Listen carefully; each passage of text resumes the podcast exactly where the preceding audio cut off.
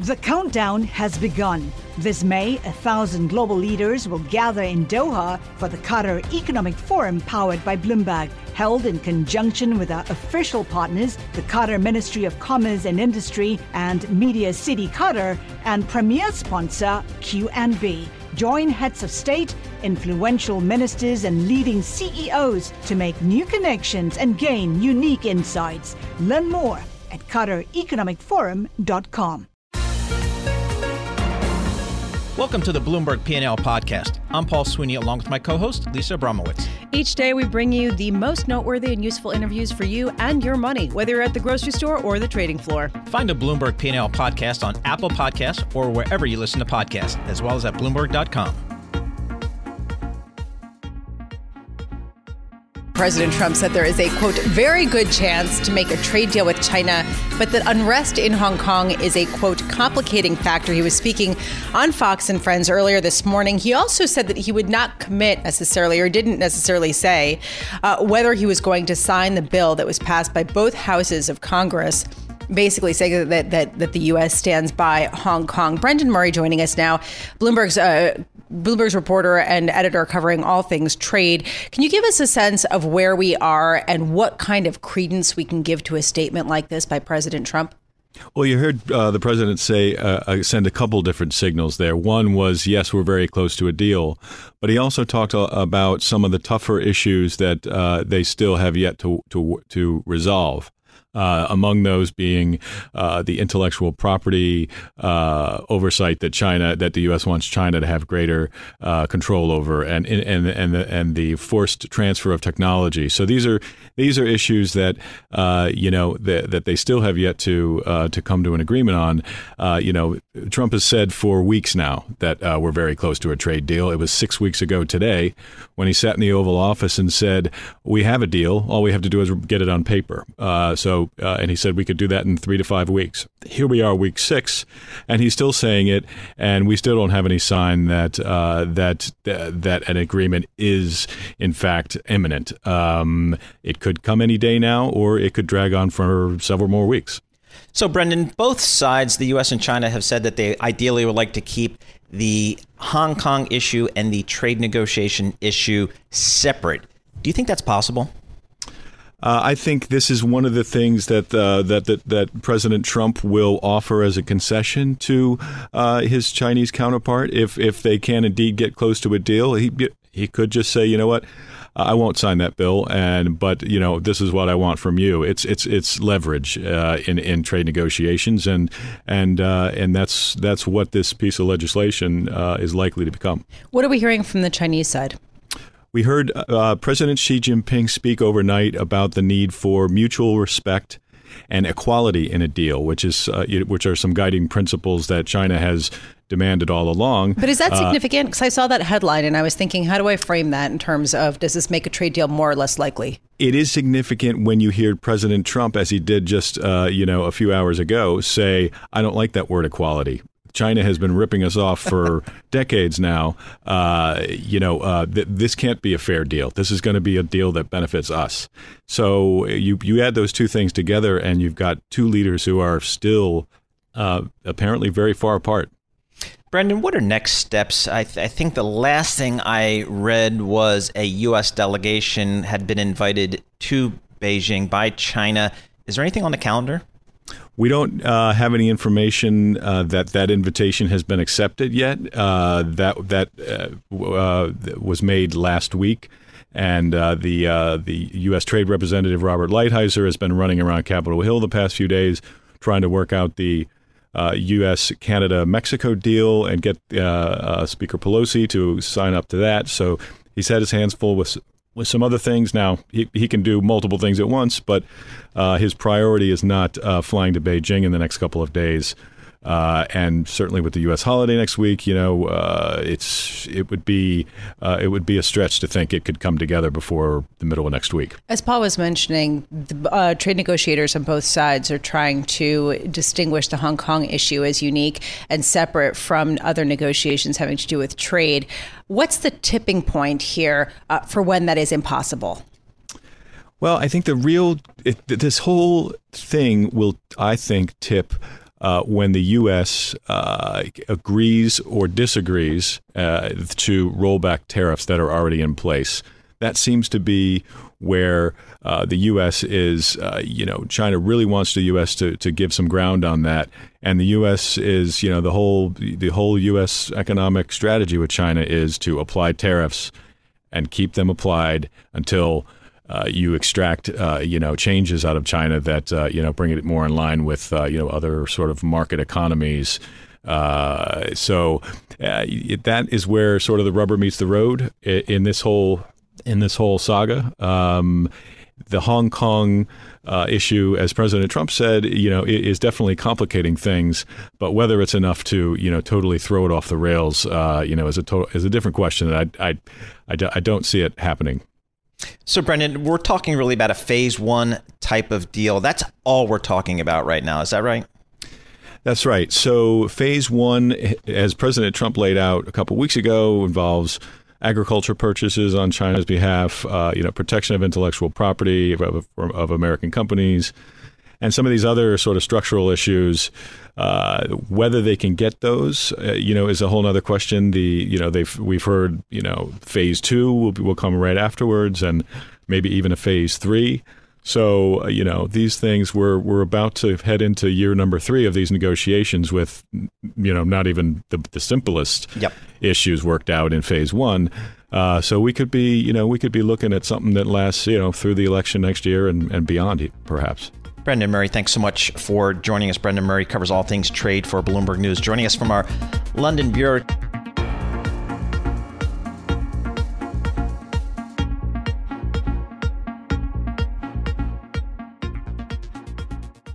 If you dig under the surface of credit markets, you could find a bit of a conundrum. You can see that everything seems to be chugging along on average, but if you take a look at the riskiest credits, the triple C rated debt, it has sold off and continued to sell off with yields on the securities, extra yields now rising to the highest since 2016. Joining us is Ken Monaghan, co director of Global High Yields at Amundi Pioneer, uh, in our uh, Bloomberg Interactive Brokers studios.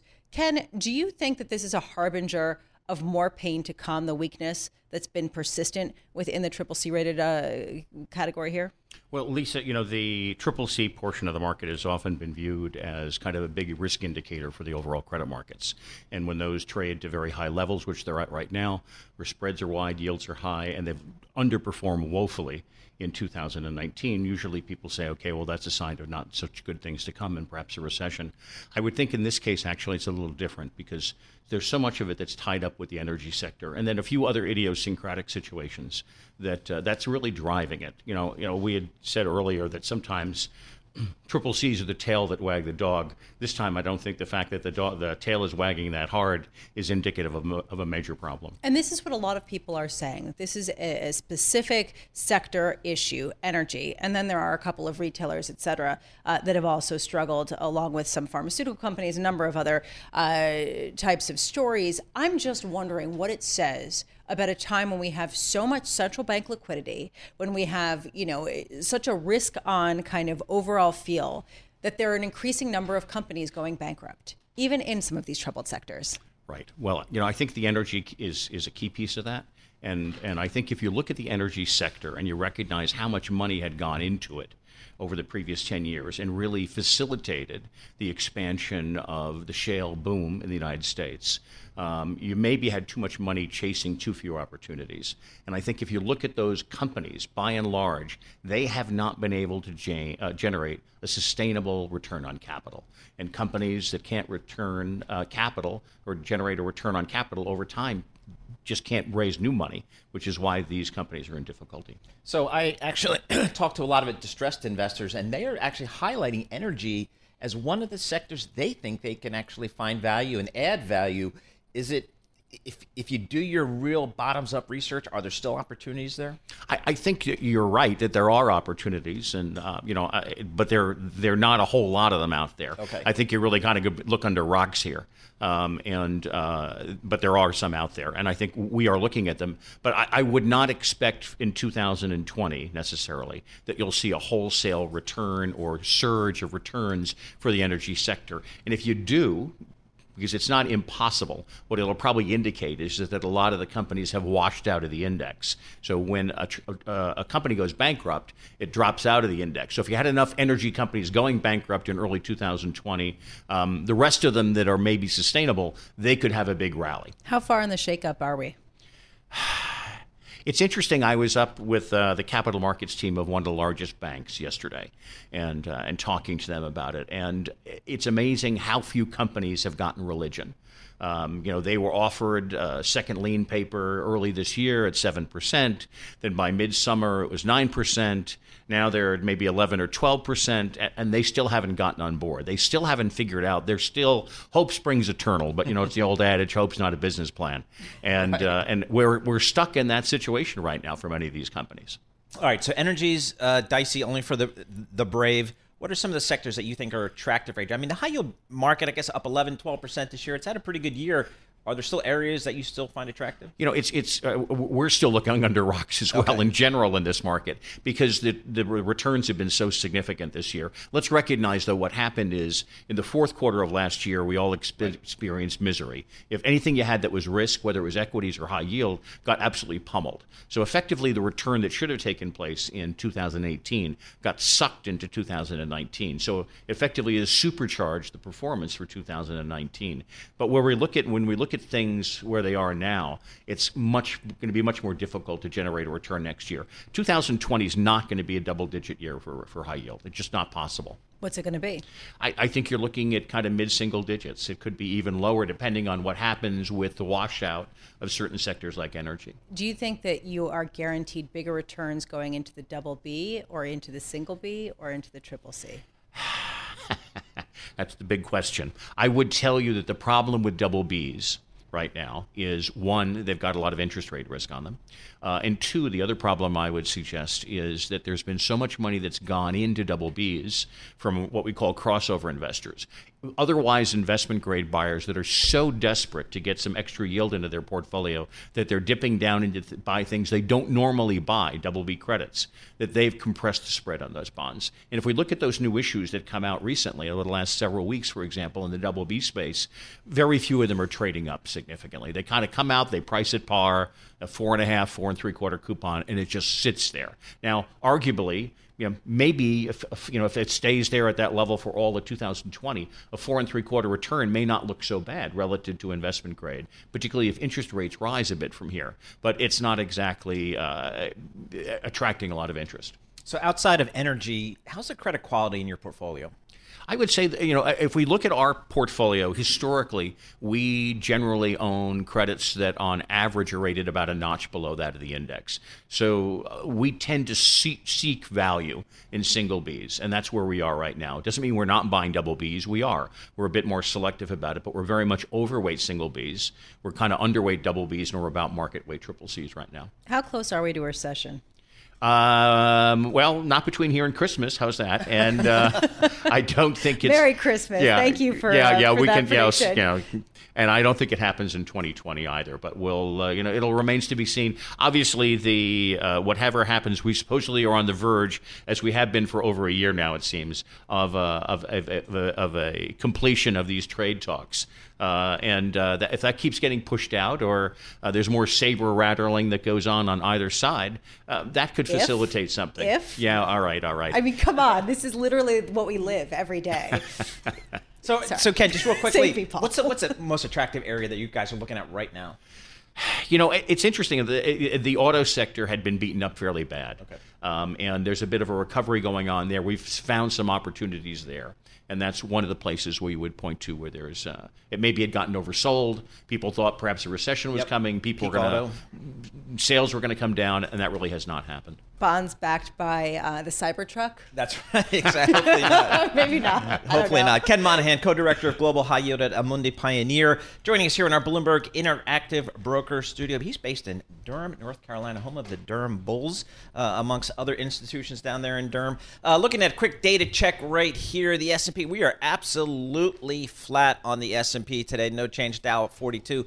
Uh, NASDAQ off uh, just a little bit. Looking at yields, again, not much movement there. The 10 year up 330 seconds, pushing that 10 year yield down just slightly to 1.76%. Compare that to the two year uh, at 1.61%. So the curve flattening just a little bit.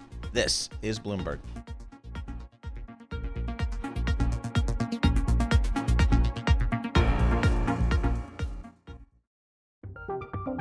From Silicon Valley to Wall Street, the promise and perils of artificial intelligence are playing out on the world stage. But what will the next phase of AI adoption look like? Which companies, from big tech to startups, will dominate? And where do the risks and unintended consequences lie? I'm Emily Chang. Join me at Bloomberg Tech in San Francisco, May 9th, to answer many of the industry's burning questions, alongside Snap's Evan Spiegel, Xbox President Sarah Bond, OpenAI's Brad Lightcap, top researcher Dr. Fei Fei Li of Stanford, and many more. More details and just a few tickets left at bloomberg.com/techsf.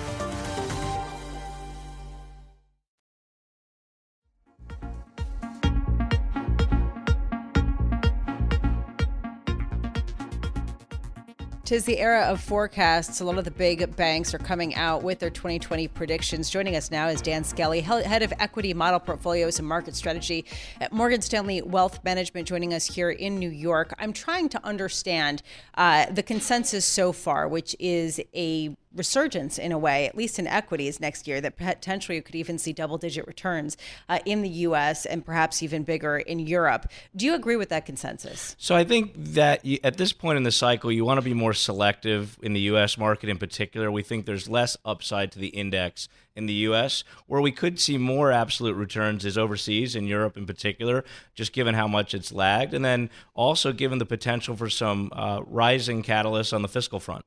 You know, the only game in town forever in Europe has been monetary stimulus. And I think, should we see some fiscal improvement there, uh, that could be a potential catalyst. You think we will see that? Because I know, you know, particularly Germany, which is where everybody I think kind of focuses has been pretty resolute in saying they're not into that game.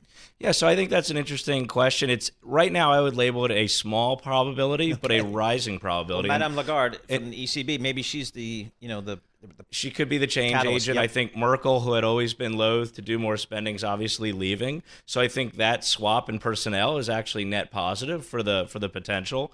Um, and you know, listen, when you heard Mario Draghi on his way out addressing policymakers, he was basically saying we've gotten to the point of diminishing returns on negative interest rates. So I'm trying to understand how much a trade truce is priced into the idea that we're going to see pretty good year next year. I think that's part of it. I think the other driving factor has been liquidity. And when you look at what's happened in the U.S. the last, call it three months, the Fed isn't calling it QE, but effectively we're seeing QE4 in terms of generating more liquidity. So I think there's this uh, expectation that you're going to continue to have the Fed at your back and a tailwind in the markets. And we don't see that. This program ends early next year, as we all know. And so that could be a potential source of volatility next year. I'm looking right now at equities, uh, S&P and Nasdaq a little a little down, but uh, the Dow up. All of them near their highs. And how much of the gains of next year have already been brought forward and priced in now? So that's a key question. And I think we would argue at Morgan Stanley a majority of the gains. And we rely not just our own on our own judgment and experience, but also on quantitative models. And our earnings model a year ago was telling us that earnings were at risk. And what we've seen the last three quarters is a meaningful slowdown from 2018. We've seen flat to down earnings. And frankly, our numbers for next year, 2020, uh, is predicting flat earnings once again. And the street's at plus 10%. So, were that spread to normalize and the street to come down 10%, we think that pr- provides the genesis behind a potential 10% correction. I want to be perfectly clear, though, because we think that's all it is. We don't think it's more than that. We think we're still amid a 20 year secular bull market that started in 2010, and we're just going through some volatility and some potential hiccups. So, if you see the potential for perhaps a 10% pullback in the equity markets, what are you telling your clients to do today to get some build some cash or just get defensive? What's the call? Interestingly, our clients are already uh, fairly conservatively uh, positioned already. So when you look at our system, cash levels are above average versus the last 10 years. So we wouldn't be telling folks to necessarily raise more cash here. It goes back to my earlier comment at the onset about where you position within the equity market. We're saying avoid some of the more crowded, expensive areas of the market, like technology, like growth, that have really been on fire this year, and be in some of the more value oriented areas of the market. If tech's not leading, what will? Uh, I think that's a it's a really great question because you need something of size to lead mathematically. And so if I look at what has size today, the money center banks are really what could what could lead. So that to us, if the Fed stays on pause and we have a resurgence in the in the yield curve like we've already seen the last couple of months, wait, that could whoa, be a leader. Wait, wait, I'm sorry. We need to have a just data check because we are seeing an eighth straight day of yield curve flattening today, which I believe is the longest streak in about two years. So we're, we're seeing a bit of a reversal already of that trade. Yeah, and that's I think related to this day-to-day headline uh, back and forth around China and trade, right? But I think the, the the greater point or the the larger point I'd like to make is that if the Fed truly is on hold next year, you could see an environment where the yield curve does steepen eventually. And given how cheap the banks are, and given how big again their market caps are, that could be an area of leadership. Once you're once you're selling out of large cap technology, you need something else of size to buy into. You're not just going to go into micro cap stocks or small cap stocks. So that, in our opinion, is a logical source of funds. Dan Skelly, thanks so much for joining us. Really appreciate uh, your smart thoughts there. Dan Skelly, head of equity model portfolios and market strategy at Morgan Stanley Wealth Management, joining us uh, here in our Bloomberg Interactive Broker Studio. Kind of, you know, a little bit of caution there, perhaps, uh, you know, the potential for a, a pullback in the markets next uh, year, but uh, not interrupting the longer term bull market. I think it's interesting the idea of yield curve steepening, and this goes to something that Priya Misra was talking about of TD Securities yep. earlier today, where she was saying she expects the Fed to cut rates actually at the beginning of the year.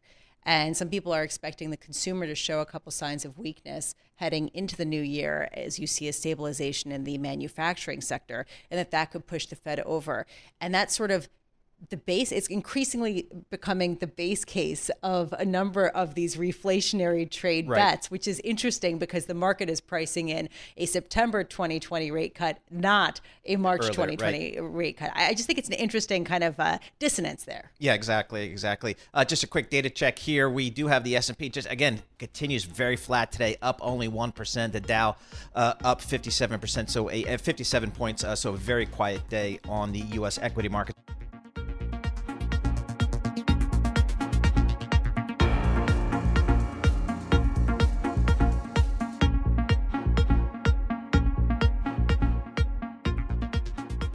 I want to shift gears. We've been talking about the auto sector, and it was interesting. Ken Monaghan was saying that he likes bonds of automakers have gotten a little bit beaten up. A big question in my mind is resale values of used cars. And joining us now is Karl Brauer. He's executive publisher of the Kelley Blue Book, uh, used as sort of the Bible uh, when it comes to determining what the value of your car is that you're trying to resell. Karl, I'd love to get your sense of what we're seeing in terms of trend lines uh, for car and truck values.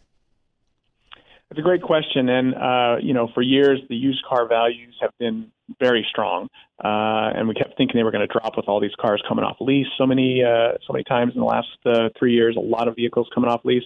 We are finally now starting to see a shift down in used car values. Not a tanking, not a dramatic shift, but a shift down, you know, to a, to a degree we hadn't seen in years. So it looks like uh, the new car pricing that's gotten, you know, high. It keeps going up. It's up around $38,000 now for the average new car. I think it's finally starting to drive some new car buyers back into the used market, um, and uh, used car values are, are, are dropping a little bit as well. So, Karl, I know you guys just published your Blue Book uh, 2020 Best Buy Award winners. What are some of the highlights? Well, you know, there's 16 categories, and we've got a bunch of vehicles that we've been testing for resale value and ownership costs, plus, of course, things like fuel efficiency, safety, and technology, and how well they drive. And I think the big winner this year was the Kia Telluride. First year that Kia has made a three row SUV, and it won not just the three row SUV category, but also our best new vehicle category, which is kind of like just the overall you know car we're most impressed with for the year. So really a lot of value packed in that car starting around $32,000 and, and a loaded one for low 40s that has heated and cooled seats and all sorts of great features. All right, Karl. I'm sorry, we can't have you on and not ask you about the Cybertruck. I mean, you must have known that it was going to be coming, the Elon Musk Cybertruck uh, that was tested on stage and failed the shatterproof window test. What do you think of it? Did you like it? You know, uh, he, he threatened to have some kind of a sci-fi, you know, a Blade Runner truck, and he didn't. He didn't disappoint. He had a uh, a truck that nobody, I think, thought was real, myself included. I kept waiting seriously for him to say, "All right, right, this is kind of an early sketch. Here's the real truck." No, it was it was that was the truck, uh, and uh, I'm going to be interesting to see if the final production version looks like that. But I really think that it's good. There's this kind of built-up fan club for Tesla models because uh, there'll be plenty of people who will want that truck. As you're not going to answer what you really fans. think of this truck, are you? That's quite well, clear from what you're saying. I think it's just going to be hard for traditional truck buyers to, to buy into it. I think if it had just been a pure electric truck with traditional styling, that would have been somewhat of a leap for traditional truck buyers. But you add in the styling, I just don't think he's going to get much of that, you know, one and a half million volume full size truck market, which is a great market to tap into. Now, a couple of years go by, it's dependable, it doesn't have any issues. Maybe you'll start to pull, you know, siphon off some of that huge segment. But for the near term, you're going to mostly get Tesla or tech oriented fans, not really truck fans on that truck. So, Karl, looking again at your 2020 Best Buy Award winners, you know, outside of the pickup trucks, and again, the Cybertruck is Lisa's favorite, I think now. You're trying to get back to real stuff, huh? I think so. I mean, I don't see it's pretty much all uh, international nameplates where are the U.S. car makers in terms of quality right now? They've come a long way, and the truth is the market's more competitive than it's been in a long time. Every you know continent is contributing great cars, whether it's Asia or Europe or the U.S. Um, but you're right. That said, you know when it comes to resale value, which is a key part of Kelley Blue Book, you know, and, and how we value vehicles, and we want people to buy a car and, and suffer the least drop in value over time. That's one of the biggest, most expensive things people don't think about. They buy the car and they don't often think about the drop in value. And the and a lot of the you know Japanese cars and uh, some of the European cars they do better in those areas than a lot of the U.S. cars. Still, it's a much tighter race. U.S. cars keep getting better and they're closer, but Hondas, uh, Hyundai's, uh, Audis, they still have a lot of the advantage in that area. Karl, just real quick here, 30 seconds. I'm wondering which kind of vehicle is seeing the biggest price drop in resale values? Uh, you know, uh, sedans, as you know, the market has just kind of abandoned them. So I think when you've got uh, sedans, especially non-popular sedans, you still have strength in like a Honda Accord uh, or a Toyota Camry. But I think the reason that all the domestics bailed out of this of the sedan market is, among other things, beyond not selling them when they're new is they don't hold their value when they're used. They're just not they're just not popular cars with consumers today. Karl Brauer, thank you so much for joining us. Karl is the executive publisher of Kelley Blue Book. Uh, joining the phone, they are based in Irvine, California, giving us some thoughts about the, some of the hot and maybe not so hot cars uh, coming for 2020. And of course, I guess we now when we think about 2021, we can think about the Cybertruck. I thought what he said was actually a really important point, which is it's one thing if they had a truck that just was okay, electric, incorporated yep. electric technologies. It's another if it looks like it's yes, I'm going to repeat this Doctor Who all over again. If you start to eh, you know have this sort of sci-fi aspect, you're not going to get the rank and file truck right. buyer. Exactly. Which is an interesting point. But that probably wouldn't have been in keeping with who Elon Musk is anyway. Thanks for listening to the Bloomberg P&L podcast. You can subscribe and listen to interviews at Apple Podcasts or whatever podcast platform you prefer. I'm Paul Sweeney. I'm on Twitter at PT Sweeney. I'm Lisa Abramowicz. I'm on Twitter at Lisa Abramowicz1. Before the podcast, you can always catch us worldwide on Bloomberg Radio. The countdown has begun. This May, a thousand global leaders will gather in Doha for the Qatar Economic Forum powered by Bloomberg, held in conjunction with our official partners, the Qatar Ministry of Commerce and Industry and Media City Qatar, and premier sponsor QNB.